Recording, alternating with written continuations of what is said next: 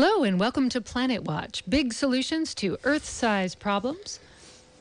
I'm Rachel Ann Goodman. And I'm Joe Jordan. And today on the program, a conversation with Gene and Jerry Thomas of Thomas Farms. They're two pioneer organic farmers with decades of experience in growing food and flowers without pesticides. We'll talk about the impact pesticides and fertilizers are having on ecosystems worldwide and how organic could save countless species, including our own, while feeding hungry humans. We have a new podcast. You can subscribe at planetwatchradio.com. And that's a brand new website of ours also. If you want to get in touch with us or ask our guests a question, email us here radioplanetwatch at gmail.com. But first, a short look at some top news stories in science this week. All right. We're so excited to have a couple of interns on deck, including Maya Rodriguez, who has a story for you about the National Oceanic and Atmospheric Association. Sorry, administration. Got that right. New research by the National Oceanic and Atmospheric Administration reveals that global warming is impacting Australia's green sea turtle population in a surprising way. The rising temperatures of the sand are causing up to 99% of hatchlings to be born female. Researchers have known for years that sand temperatures determine the sex of hatchlings and that warmer sand produces more females. But this is the first time that such a drastic change in the demographic has been documented in wild populations. With virtually no males being born in certain colonies, scientists fear that this endangered species will not be able to sustain itself in the coming decades. In response to the research, wildlife managers are finding ways to lower incubation temperatures to help green sea turtle populations adapt to the wild, I'm sorry, the rapidly changing environment. Thank you for that, Maya. And Tommy Martin has a story for you that might explain why we have been experiencing uh, extreme weather events and what we might look forward or not look forward to, as it were, in the future as our climate changes. Yeah, heat waves and droughts have become more extreme in the past 50 years. Scientists at the University of Arizona have found that changes in the path of the North Atlantic jet stream since the 1960s coincide with more extreme weather events in Europe and North America. Looking at the rings found in tree stumps, which show a history of weather changes, scientists reconstructed changes in the North Atlantic jet stream over three centuries. Researchers determined that the swings between the northern and southern positions of the jet stream became more frequent and extreme in the second half of the 20th century. When the jet stream is in the extreme northern position, Western Europe experiences a heat wave while southeastern Europe sees heavy rains and flooding. Meanwhile, in North America, this winter's extreme cold and snow in the northeast and extreme warmth and dryness in California coincide with the southern position of the jet stream. While the researchers don't blame any one cause for the shifts, some cli- climate scientists suggests warmer ocean temperatures can impact the jet stream. There's a debate over whether increased variability of the jet stream is linked to man made global warming.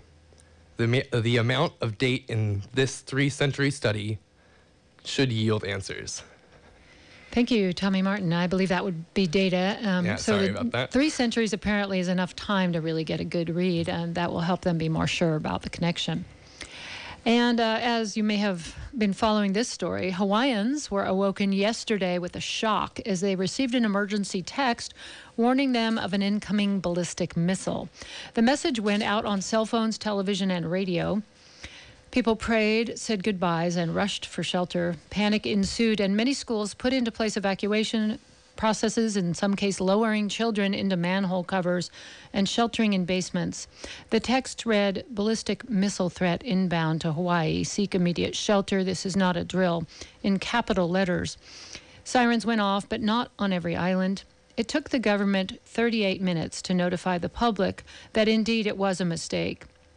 However, it would have taken 17 minutes for a ballistic missile to arrive in Hawaii from Korea. The false alarm was sent by an employee that came on a shift change who pushed the wrong button. The director of emergency services in Hawaii took full responsibility, although it was one of his employees. The military shares all tracking and verification with civilian authorities. Hawaiian's emergency management system relies on the military because it does not have a detection capability of its own. All future tests of the system have been suspended, and now a two person verification process has been put into place to avoid future false alarms. Still, millions of residents are angry and demanding answers and reassurances that it won't happen again. President Trump was on the golf course in Florida when the alert went out, and its aides referred reporters to the military when asked for a statement. His first tweet of the day, that came nearly three hours after the incident, was about a book critical of his presidency and made no mention of the Hawaii situation. And now, uh, and now a story from Sanaya, but first a commentary. Yeah, yeah. I got a couple quick items on that. Uh, just as Rachel was reading that, she said, pushed the wrong button. I was thinking, well, at least it wasn't the infamous nuclear button. Um, anyway, um, there's one neat thing related to this and one dreadful thing related to this that have to be said. Uh, uh, back on January 7th, just a few days ago, there was a brilliant flash in the middle of the night seen over much of Russia. And it's still a mystery. But at the time, partly due to this hair trigger that everybody's on now about nuclear attack, a whole lot of the population actually thought that it was maybe a U.S. strike on North Korea. Uh, the International Meteor Organization has not shown any record of any sightings of meteors, but there was this huge flash that turned the sky blue in the middle of the night. So it's still a mystery, so stay tuned. Uh, the more dreadful thing to say about this is that um, people just don't know about. nuclear war and what it really is. It's not something from comic books and from TV and movies. Uh, there's there's a film that was made by a world class local videographer here, Eric Tierman, called "The Last Epidemic: The Medical Consequences of Nuclear Weapons and Nuclear War." You should look that up and see if you can find it. Anyway, it's dreadful stuff, and I dare say I know more about nuclear war than Trump. anyway, not, and, just to, to add with. on to that thought. Um, the, the director of emergency services himself didn't know it wasn't a drill and that was that it was a mistake he actually thought it was real and it took him a while that's why it took 38 minutes to tell people that he had to go down to the office and see if the intelligence had come through to, from the military or if someone literally had hit the wrong button. And in that interim, he was in the bathtub with his children telling them where the um, emergency food was. And he was in tears on the media because mm in those last few minutes, you don't have much time to say what you need to say.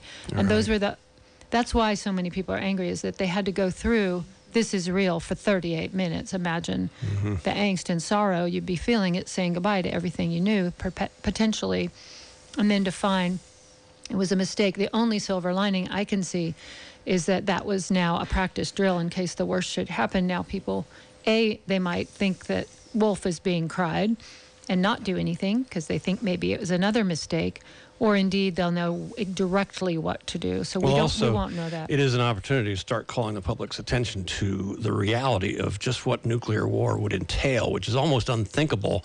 But maybe it's time to start talking about that. So we'll we'll do and more of that later. And removing the finger from the hair trigger. Right. That, that's right. That's there right now.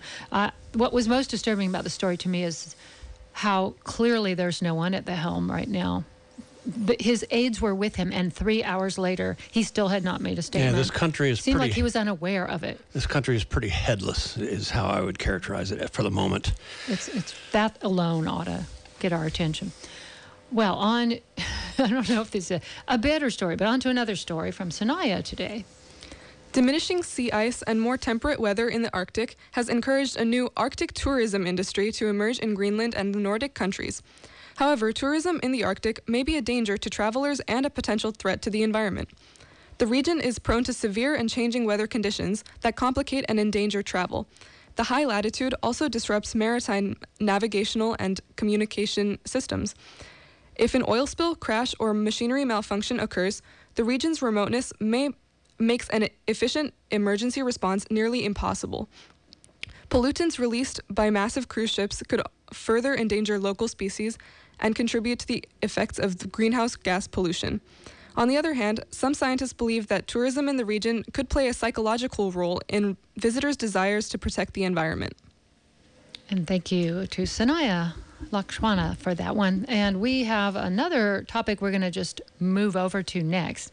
And we're very happy to be able to welcome into our studios here at Planet Watch uh, Jerry and Jean Thomas. They grew up in Los Angeles, or at least Jerry did, attended college uh, at San Fernando Valley College, now Cal State Northridge, where Jerry earned a master's degree in urban and economic geography. He's a fifth generation Californian, which is a rare thing on his mother's side.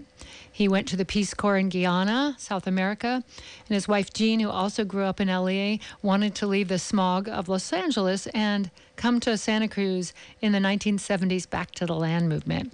And what started as a tiny garden has grown into one of the pioneer organic farms in the United States, Thomas Farms. And we're welcoming them to talk about how we indeed can feed the growing population of this earth without harming the very earth that sustains us. So thank you for being here on Planet Watch.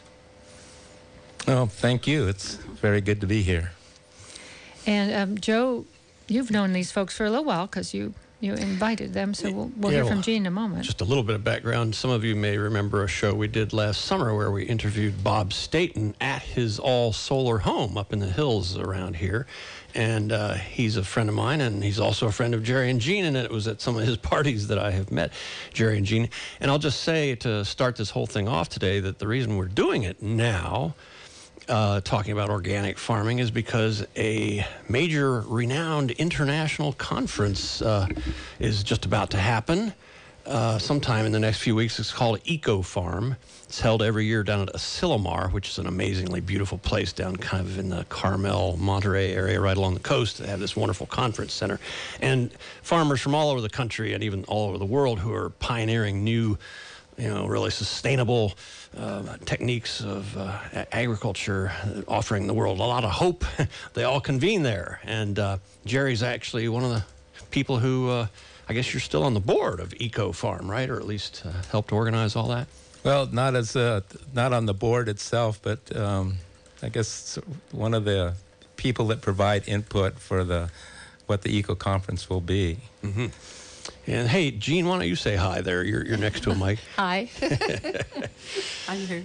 So, uh, yeah, well, so we wanted to talk about uh, you folks had a place that out in the country, and it, you just had a big garden, and you kind of turned it into uh, uh, a big organic uh, farm over time, and uh, you got all kinds of stories to tell about that. But I guess maybe we should just start off talking about well, what's the big deal about organic anyway? What's important? What's good about organic agriculture? So just straight from the horse's mouth here, Jerry or Gene, to take take it away.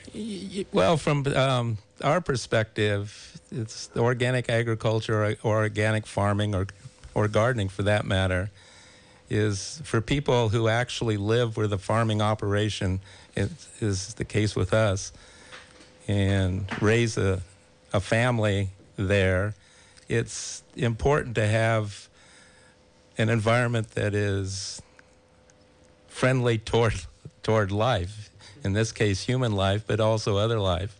And I personally came, and, and Gene also, is that I became interested in the in the non-pesticide applica- use.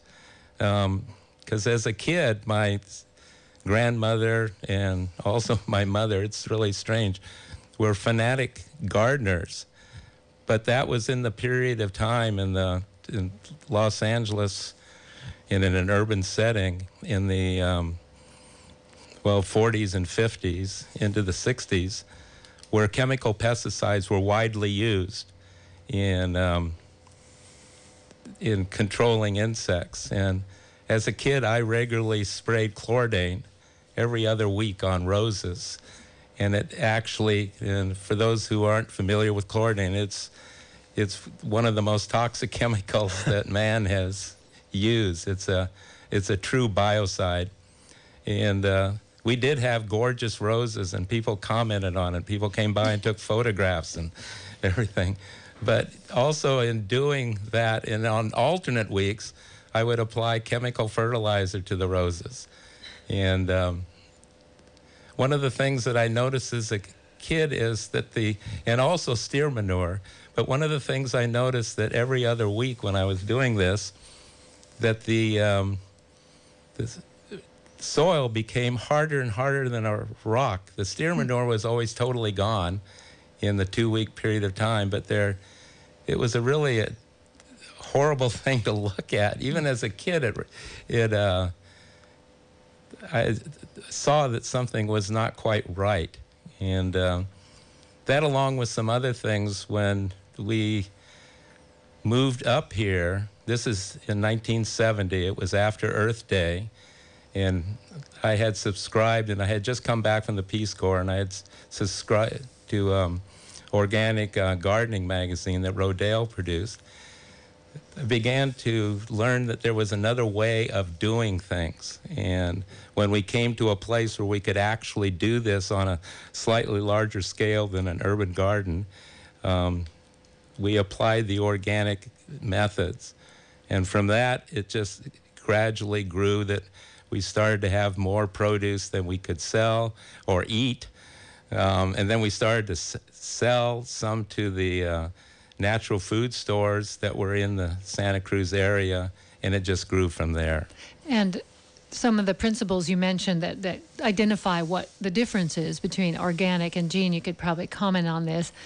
Besides having no pesticides, uh, I think it's for five years, you can't call yourself organic. Those are recent, fairly relative to your experience, recent regulations, so we know what is and isn't. Uh, what are some of the other tenets of organic that allow you to call yourself that in the market when you're selling your produce or when you were? Well, uh, one of the one of the things that happened was you could sell produce at the markets in different size containers that didn't have to be regulated, and that was something that happened during the Brown administration in California. So that really encouraged farmers markets to spring up. But I guess my question is: are, Aren't there certain things you have to um, do to qualify to call yourself organic? One is no pesticides for five years, and the other, I believe, is no nitrogen fertilizer. Is that right? There's certain things you can't do, Right. Or you can't use that label. Would you Well, educate us about that? Yeah, it's the difference between um, natural fertilizers, relatively speaking, and synthetic nitrogens, because nitrogen is one of the is is the most difficult of the macronutrients to provide organically. So there are organic sources of nitrogen. One of the most common is using um, cover crops with nitrogen fixing plants. And you can you can get a significant amount of nitrogen that way.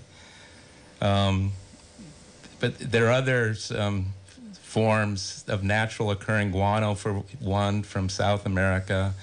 Um, there are a number of others, cottonseed meal, and a whole array of other organic nitrogen sources that are used to supplement um, that major ingredient that's missing in an organic system. And the problem with nitrogen, if you use too much synthetic or even too much of natural nitrogen, I've heard, is that it runs off the soil and ends up in waterways, and then we get these dead zones. So at the lower Mississippi, in the Gulf of Mexico, there's massive areas where there's no oxygen and nothing can mm-hmm. live because of the excess nitrogen just coming off of these mega farms in Mississippi, Alabama, all the way up. Well, more important than that is that there's a toxicity level that develops in the groundwater when excessive amounts of nitrogen get into the into the water that can be um, extremely problematic for pregnant women and for others. And that's a problem that um, the Salinas Valley is confronting now, and and even here in Santa Cruz, I remember. Um, I also was a teacher in the Pajaro Unified School District, and one of the assignments I had was working at Sunflower Youth House, and the um, there were approximately a dozen kids in the program, and they did a water test and discovered the nitrate levels were so high in the water it was unsafe for human consumption, and it was in the midst of a, a fairly intensive agriculture. So I got a little bit of a science question for you here, uh, Jerry. Uh, you're talking about okay, excess nitrogen running off into the water, but we've distinguished synthetic nitrogen as in ammonia and stuff that's you know made using fossil fuels and chemicals, and then natural nitrogen. Wouldn't they both run off, or is it that the synthetic stuff is more mobile in undesirable ways than the natural nitrogen? I think in the case there is this, is the synthetic nitrogen is that it's so readily available either in bulk or in 50 pound bags that it's very easy to apply excessive Hmm. amounts to make sure and it's cheap you can cover your mistakes and production mistakes by increasing the nitrogen and thus guaranteeing that you're still going to get us a marketable crop both in quantity mostly in quantity If you just joined us, this is Planet Watch. I'm Rachel Goodman along with Joe Jordan, and we're talking with Gene and Jerry Thomas, two pioneer organic farmers who have been at this a long time since 1970. Started as a backyard garden, and now it is a farm. And you've learned a lot on the way, and organic farming has evolved with you as from that very early era to now we see huge farms like earthbound selling you know mixed greens to the public organic um, that's really different than this very small farm that you started um, any reflections on other changes you've seen on your colleagues maybe who started with the size plot you did and now you know are in a different space or, or the whole industry is any Jean would you like to comment on that change Well, I think our own farm has gone through um, some growing pains and so to um, speak Yeah, right. no pun intended uh-huh. and got very large. And um, when our uh, daughter-in-law and son took it over, and uh, and then they reached a point where they decided to scale back and um, do wholesale organic flowers only. Uh, rather than tomatoes and, and squash and so forth.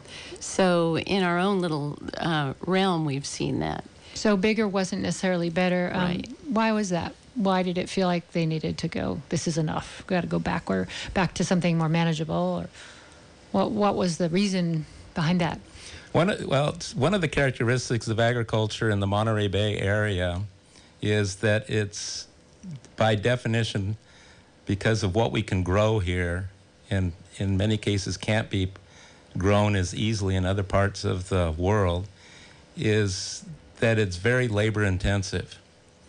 So there's large um, demands for labor. Uh, I guess at the peak we had somewhere between 20 and 30 people working. And we had uh, maybe 40, 45 acres in production. So it's just managing the labor and the costs and expenses. And we were doing a, um, a large number of farmers markets too, which required a number of trucks and drivers and people who could sell at the farmers markets as well as the- family itself. So it um, it made it's more of a manageable level where you're it's more comfortable and it's easier with um, fewer employees. And the way we're doing it now is that we're just doing flowers, uh, cut flowers that are distributed over a good portion of um, central California, northern California, and um, I've had reports of people telling us that they see them in Nevada too. And for cut flowers, I mean, me personally, if I'm going to stuff my nose into a big bouquet and smell it, I would rather not be smelling pesticides. So thank you for doing that. Anyone who That's wants to give me flowers, give me Thomas flowers. or- That's really true, Rachel, because uh, we we got some a, a big bouquet once, and it was so smelly of pesticides. I had to put it outside. Oh, yeah. That's not good. wow. So, so what about the um, health implications, not just to the growers? You mentioned that. You know, you have a family, and of course, you want to take care not only of your kids, but the birds and the dogs and the kitties that roam all around your garden and your farm. But uh, the customers, you know, the people who are eating and smelling your products. Um, this kind of suddenly got on my radar screen in a big way pretty recently. Uh, I have to confess. Um, you know, that, hey, it could be that a lot of these problems people are having in their health, especially as we get older, is from a lifetime of being slowly poisoned. And that uh, if we move to pretty much as all organic as we can get in our diets, that's just hugely important. And of course, there, there could be scientific debate about this and how much is this or that really proved. But it strikes me as something to really pay attention to anyway. What, what are your thoughts on that? Oh, uh, well, you know, you're speaking to the choir here. So well, I, I agree 100, yeah, 100% or more. It's, and it's, it's actually happening. I mean, we've seen it because we came in at the stage when it, there had always been organic farmers and, and health food peoples um, decades prior to 70. But the Earth Day, and there was a consciousness that started to develop. And probably in 1970s, in 71 for sure, there was a major transformation, and a market just started to blo- bloom. To, no pun intended. and at that time, we weren't growing flowers to sell. We were it was strictly all food items, um, fruit and, and vegetables. And the, um, it expanded really rapidly. And the first growers that um, came in and started to produce were naive folks, um, many of them back to landers that had um, had acquired some property and and it had uh, agricultural potential and started to produce the, the food. And we were told at the time by the um, extension officers who were operating then that you couldn't do a lot of these things. And we didn't apparently know enough to know that we couldn't do it. So we went, tried it, and, and over time became increasingly more efficient at it. And much more recently, um, organic farming and organic produce is the most rapid growing component of the food industry. So you're seeing more and more um, mainline producers either switching completely to organic or they have an organic component and in order to provide this demand so it's growing really rapidly now and it's it's um, at a significant production level. And that's why you're seeing large operations like Earthbound. And when you drive by in the Pajaro Valley or even in the Salinas Valley, where there's large sections of organic production, driving, but you cannot tell one from the next because they're farming it in exactly the same way. And their way, their technical aspects to the production system that allows large scale organic growers to basically produce at the same level as conventional growers. And uh, just to remind folks, if they'd like to ask a question of our guests, a good way to do that is to write to us at uh, radioplanetwatch at gmail.com. That's radioplanetwatch at gmail.com. And we're talking with Gene and Jerry Thomas of Thomas Farms. Cut flowers now, but was uh, lots of food. And as you said, um, it's not that they're growing strawberries or lettuce here in the local area exactly the same method because one doesn't use pesticides and the other does, but you can't tell looking. And they are doing large monocrops, which was different than the original small organic farmer doing mixed vegetables so that different species, perhaps of insect, could live on that farm. So these farms that are mimicking uh, monocrop agriculture maybe are losing some of the original idea of cultivating the soil and the environment at the same time but they are adhering to the law where they can still call it organic, which I find very interesting as a thing. In a moment, I want to ask you some questions about whether we can, whether the world can be fed given our growing numbers with all organic or not. But hold that thought. I think Joe had a question. Yeah, I just wanted to. Uh, we were talking a minute ago about sort of the early history of all this, and might be helpful to bring some of our listeners, uh, including me, up to speed. Uh, I remember just a couple few decades ago when organic there were sort of two things you associated with it. One it was way more expensive and two it was way more buggy than the regular non-organic crops and of course broccoli is the classic example and you, have come a long way and nowadays i mean that problem's just gone away. And i guess it was what ipm integrated pest management and other such things have been kind of perfected to help uh, bring this to the more modern state where we are now or what do you and wasn't it the universities that gave a lot of that scientific experimentation back to the organic movement? It, there were people here at university of california santa cruz experimenting you know with uh, running mustard plants or alyssum in and out of the rows and things that helped or marigolds uh, you know counterplanting and all kinds of methodology that didn't involve inventing a organic pesticide.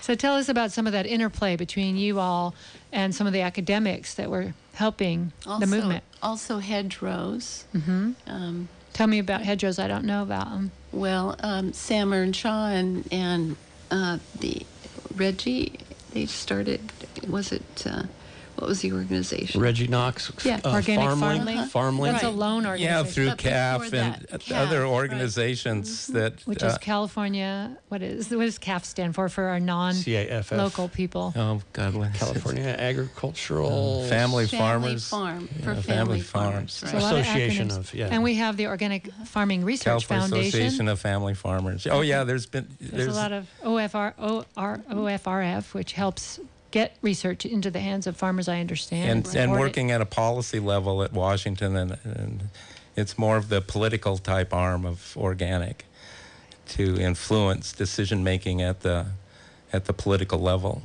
So we did get a bill that actually allowed USDA, the U.S. Department of Agriculture, to have an organic label that meant something. So everyone couldn't just claim that they were natural and get away with like having the brand, right? So that was a major piece of legislation. I think that was maybe 10 years ago now. I'm not sure. But our Yes. local Mark Lipson was very involved in getting that passed. Yeah, it's it's those um, because early on, when we first started in the '70s, it was pretty much of a you just said what it was, and there was no verification that what you said it was is actually true, which um, opened up the opportunity for a, a fairly large amount of fraud. Snake oil salesman. Right. so the certifying bodies came CCOF, California Certified Organic Farmers, and now a host of others that are operating, as well as USDA, um, certify organic growers and have a, a rather rigorous system of, of actual on ground inspections and looking at all the materials that you've applied and on and on. In, in some ways, it can become very burdensome, particularly when you're you know. doing it correctly. But Yeah. it, it keeps there's still the potential for fraud to enter into the system. So it's And, and it also allows you to get make more money. I mean, let's face it, that that label's worth a lot of money because people are willing to pay more, at least at the moment, for um, higher quality, safer food. And to be able to claim that is maybe worth the money invested in whatever the five year waiting period and the, getting your soil free of pesticides so you can call yourself organic. So I wanted I wanted to go back to one more question that I promised I would ask, and then, uh, which is, I just listened to a show on the TEDx Radio Hour saying that in order to feed everyone and not have starvation happen by the year 2027, we're going to have to farm all of Africa so everyone can eat meat, and we just keep farming more and more land. Is it is there some other way that organic farming can inform the conversation to where we don't have to um, compete with every other species on Earth in order to eat in this world? I, yeah, it's that's a real quandary because the um, I listened to portion of that same same show, in fact, today, and it's they're talking about the population expanding at the rate it is or already has, and what they anticipate it to grow to in the future, and at the very same time, people are taking on the same dietary um, regime that the, the West, and particularly the United States, has followed, which has been, uh, you know, very protein heavy, and which has created this. In order to produce the protein, you have these CAFOs, which are um, confined animal feeding operations, Feed or lots. concentrated animal feeding. Well, the, more important than the feedlots are generally for cattle, but it's the in the pork industry and the chicken industry and the turkey industry. The animals that are in those systems never get out. I mean, from birth to death, they're in a confined system. With cattle, um, that those operations are finishing operations to um, to give the cattle the grain in order to get the marbling, which is what people want. And the, they want tender steaks and not chewy, um, which people associate with grass-fed cattle. And the industries that support that are the corn, soybean, and wheat industries, which um, are heavily GMO. We, we didn't mention Right. GMOs, genetically modified organisms, but organic label says you can't have those and still call yourself organic. And some people say there's problems having um, these genetically modified plants because they end up creating um, hybridizing with other crops and mm-hmm. and and actually causing problems for organic growers because if the pollen drifts over into their field, they can't call themselves organic anymore. But back to the show we were talking about, it seems to me that it's impossible for everyone to have a steak every day because we would have to mow down every forest, every rainforest, and ruin the entire planet in order to do that. Whereas, what I think is true, and maybe I'm wrong, Joe can correct me, is that you could feed everyone now. If we just went to a more plant based diet, we would have plenty of space to feed the population there is. And that doesn't mean everyone goes vegetarian immediately, but it might mean we eat meat once a month. Yeah, I think it's. Um, I heard a show here actually on KSCO this um, Saturday where they, on Michael Olson's um, show, where they had the um, his guest was stating that they're right now we produce one and a half times the amount of food that is necessary to feed the world. But there's a lot of the problems with distribution and waste and um, spoilage and other issues. It's not the actual production of the food. It's, it's getting it to the people who need it. Well, and another big one that And it's- doesn't go mentioned nearly often enough is that a whole lot of people, unfortunately, uh, can't afford to buy food. You know, it's a jobs and employment thing and poverty.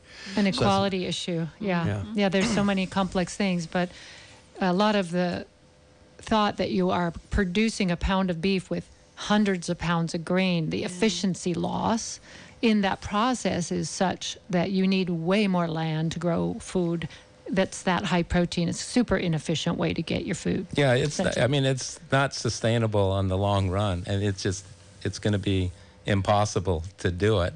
So back to organic. I want to talk uh, about a little triumph uh, that you folks may know about. You know, Dick Peixoto, uh, he's, a, I think, a strawberry grower, right?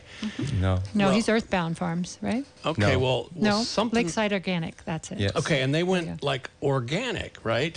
Yes. they switched to organic, and it's a big operation. And uh, my friend and partner Mary Flodine has written this whole book. She's been close to all this uh, with the strawberry industry. She taught in Watsonville, right next to the strawberry fields, and there were cancer clusters in the schools down there. There were staff, kids, families getting sick, and the industry insisted, no, we don't have anything to do with this. But they put these big plastic tarps over the fields. They sterilize the soil with methyl bromide, which, by the way, if it leaks out, which it does, it uh, destroys the ozone layer, and it also is the same stuff they tent houses with for termites.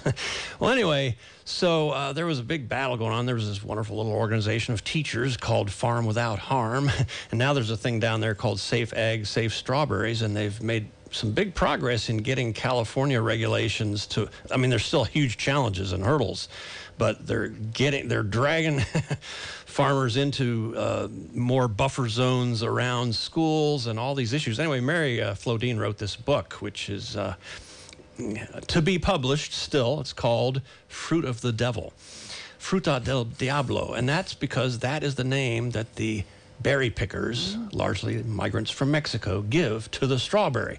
Cesar Chavez having come and gone notwithstanding, those workers still work in horrible squalor, exploitation. And so, Fruit of the Devil.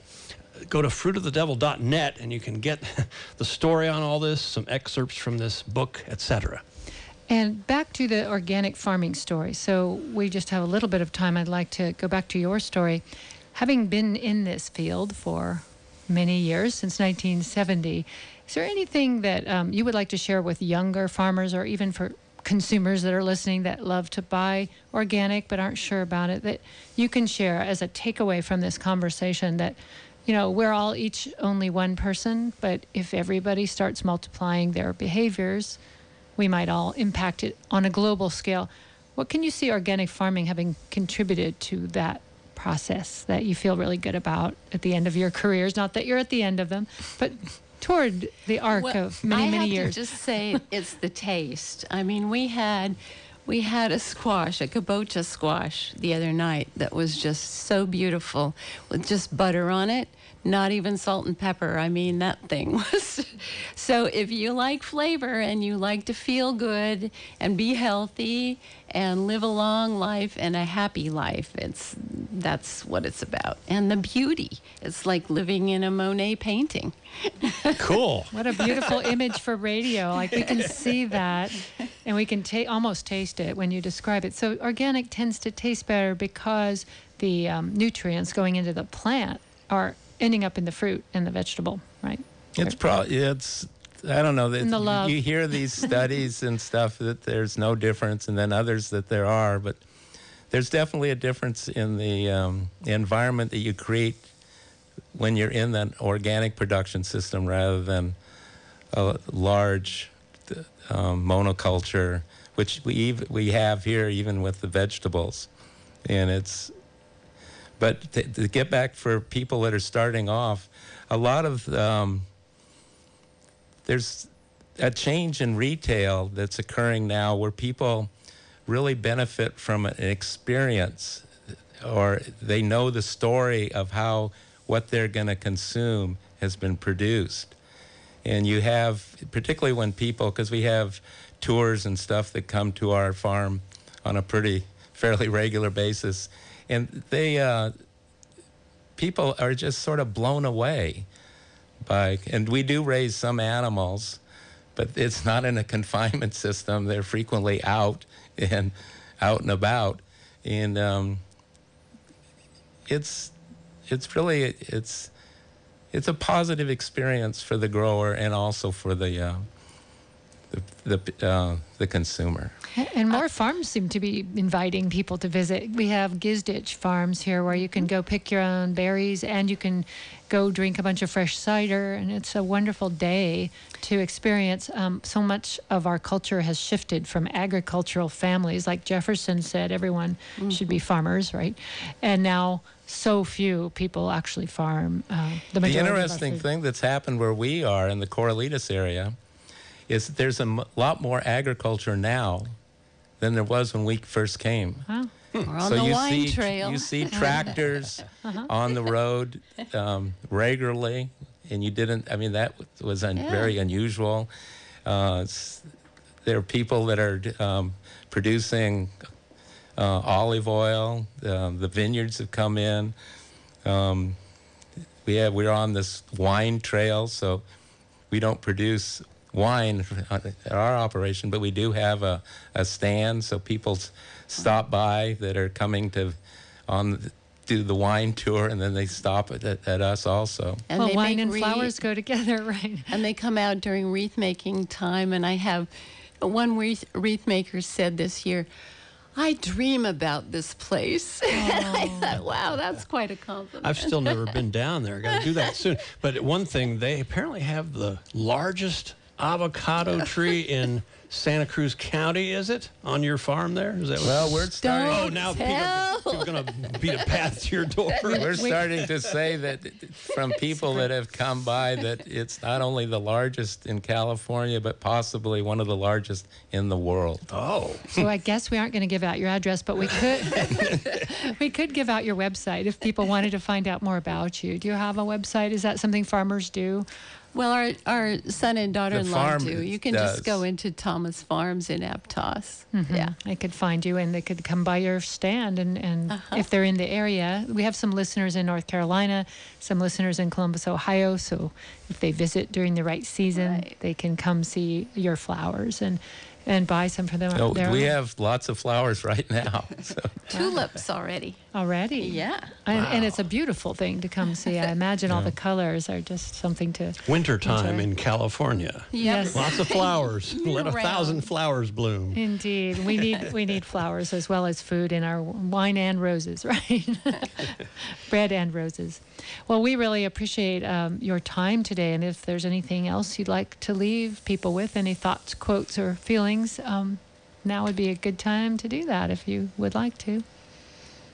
Do you have anything? Any fun? Well, I'll tell you what. We're, Well, it's, yeah, support your local farmer. and- Yes. Oh yeah, and actually go to ecofarm.org. I think it is right. Uh-huh. Look that up. But you might want to sign up for this. It's a, like a two or three day conference. Ecofarm.org, and it's uh, you know, this great fun. They got a big barn dance and a big bonfire one or two of the nights. And the food is the best of any Oh, the food. conference. Yeah, yeah, yeah. this is all organic from the local growers. So, um, well, thanks for stopping in Planet Watch. And really, um, the take home for me is that if we farmed the way you farmed, uh, where you let all the bee- bees and bugs stay alive, then we'll be a lot better off and we'll be healthier all the way around. So, thank you for blazing that pioneer trail so many are following along. Thank you for Thank having you. us. Yeah, and so stick around the last few minutes. You're welcome to jump in at any point if you're inspired, and maybe we'll go wine tasting. Speaking of the wine trails, right after the show here. But uh, now all down the other road. listeners are jealous. So. Uh, Virtual wine But tasting. um, I have to point out, we haven't pointed it out yet. Today is our first anniversary show, and thank you all for coming to share it with us. Uh, we did our first show with the geologist and oceanographer Gary Griggs as our interview guest on January 15th, 2017. That was almost exactly a year ago. I mean, today's January 14th. And if you ever noticed, any given date, like, you know, your birthday or January 15th or uh, Groundhog Day or July 4th, those dates always advance by one day of the week from year to year, except during a leap year. then it's two. So, in other words, if it's a Tuesday this year, next year it'll be a Wednesday, unless it's a leap year, then it's a Thursday, and so on. Anyway, more on all that later. But um, speaking of um, anniversaries and cycles and things, I do want to make note of the big day coming up tomorrow and this time that we are celebrating and honoring right now.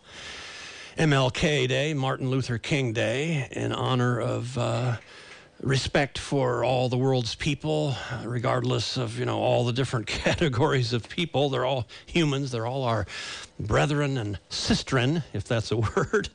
And um, I said this once last summer very cryptically, but I'm going to say it more deliberately and clearly now. And it's kind of a little physics thing, but I mean this as a commentary on social issues. White and this is especially of interest, and I call it to my the attention of my Caucasian brethren and sistren. I first said this the Sunday after the horrible thing that happened in Charlottesville, Virginia last summer. I'm going to say it now. White is a melting pot of all of the colors. So there you go. Just think about that. But now on to more fun things. Uh, we speaking of immigration, we've got space immigrants. Uh, MLK Day is about immigration. Also, we talked a few weeks ago about a rock that was cruising through our solar system. That they realized, hey, this this is an alien rock. It's not of this solar system. It's not of this world. Well, now it turns out, just this week, astronomers have been realizing that there are stars in our galaxy that are intergalactic immigrants. They have floated in here from other galaxies. We can talk more about the science of that later on. But speaking of aliens, I got a really cool thing to do for you now. We are right now at a major anniversary of a major motion picture that was made by a major filmmaker. I'm not going to tell you any of the details. I'm going to leave this as a quiz and a riddle for you, dear listeners out there. I'm going to, there was a five note cryptic little piece of music that was in this film. And no, this is not copyrighted music because I whistled it this morning into the voice memos thing on my iPhone. And I'm going to play this little five note melody for you. And uh, I'll give little trivial prizes to the first three of our listeners who email us with the answer to where did this melody show up? I bet I can whistle it for you without giving it away. Oh, you think you know what I'm talking about? Let Did me see if I can do it. That's pretty close. good. That that low think I've ever- octave, that octave, the F, the higher F to the lower F is hard to do. That's why I recorded it. La, let me let me. la, la, Yep, you got it. Now let me play it here on this thing. We'll see how. I did repeat sounds. it during the film quite a bit. It got in my head. So here we go. Here we go. Here it is. Let me see here. I'm going to put it up next to the mic and uh, see if it plays here. Um, I'm going to play it again. You may be communicating with someone you don't really want to communicate with. You never know. right. This was in a movie that was a big deal. Uh, almost 40 years ago, more than 40 years ago. And uh, so we're kind of at an anniversary of it. So uh, I don't know how you would even look that up, uh, that tune. I guess you can. There might be things on whatever, one of these web miracle things where you can play that tune and it'll tell you exactly what movie that came from. I think you just have had to have seen the movie. yeah, but you got to go see that movie now. It it was again? such a great movie. It's worth worth seeing I see somebody calling in, but no, you got to email us. They're probably going to answer. You got to email us, radioplanetwatch at gmail.com. You know, there's a silly thing that happened every Thanksgiving with my uh, ex brother in law. He would um, sculpt his mashed potatoes into this mountain and then drop the gravy on top of the mountain, and it was in a certain We're shape. giving away the farm No. now. Okay, I won't give away any more of that answer. Devil's Tower, Wyoming. really cool place, by the way, if you've never been there. But the Native Americans in that area called it like the center of their universe, and they had a whole mythology, not negative. It wasn't around the devil at all. It was a regenerative, earth starting kind of a mythology around that formation about how it got started, and there was deities involved. That's pretty cool. So, yeah, because it, it defined their, you know, geography, the people who lived originally around that area. Just for um, sides, we um, we will be talking in future shows. I want to give a little preview. Um, we're hoping to get some experts in to talk about attempts to drill off of the coast of California, Oregon, and Washington, and how we can resist that. That will be coming up in the next few weeks, and um, we hope to also you know, find out some of the latest scientific breakthroughs that maybe we haven't talked about. If you ever have suggestions for this program, would like to write to us, you are welcome to do so at radioplanetwatch at gmail.com. And again, if you want to get our show as a podcast, you can go to planetwatchradio.com. So just invert those two, planetwatchradio.com. And you can subscribe to our podcast, have it on your phone, and never miss an episode. And I got a little sky note for you. This coming week is going to be a great time to do not only planet watching, but moon watching. My favorite phase of the moon. It's a narrow crescent now in the early morning, but by most of this week, it will be a waxing crescent moon in the evening sky. It's my favorite phase because it's both beautiful and interesting. You see the crescent moon, the Cheshire Cat grin, but then you can see the entire circle of the rest of the moon. It's just dimly lit with this silvery glow that comes from the reflection of the sun off the earth onto the night side of the moon. So watch for that this week. And uh, yeah, any final thoughts from anybody in the room? We got a half dozen, They'll have to be very fast if you have them seven. we got seven humans in the room here now. Collectively, how about if we say, go Planet Watch Radio? One, two, three. Okay, go, Go Planet, Planet Watch, Watch Radio. Radio. We're going to have a party sometime soon. If anybody out there, hey, maybe we could have a party down at your farm. No, no, no. But uh, anyway, um, that would be a nice place for a party, I suppose. Anyway, Indeed. Um, we really appreciate you listening. We'll be back again with you next week. Special shout out to the folks at WCOM in Chapel Hill, North Carolina. Another shout out to the folks in Columbus, Ohio on the Green Radio Network. WGRN. And keep an eye on the sky, by the way. I'm Rachel Ann Goodman with Joe Jordan, and thanks for listening to Planet Watch Radio.